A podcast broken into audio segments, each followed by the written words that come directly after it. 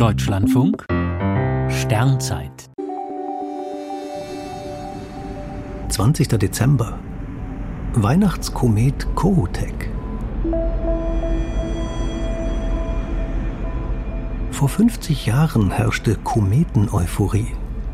Kohoutek zog zwanzig Millionen Kilometer entfernt an der Erde vorbei und sollte ein spektakuläres Himmelsschauspiel bieten.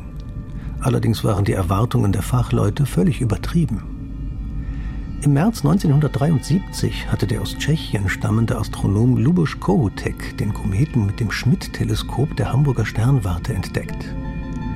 Die Kometenzentrale der Internationalen Astronomischen Union verkündete bald, dass das Objekt rund um das Jahresende so hell wie die hellsten Sterne am Himmel leuchten werde. Schnell war viel vom Kometen des Jahrhunderts die Rede.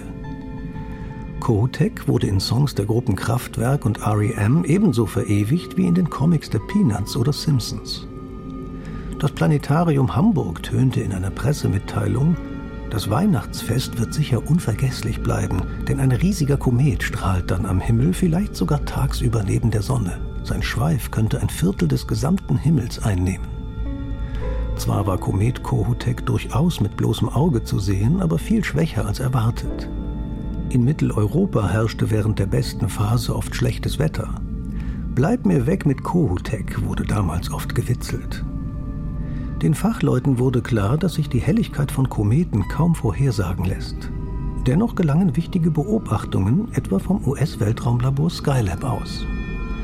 Kohoutek war für die Öffentlichkeit enttäuschend, hat die Kometenforschung aber weit vorangebracht.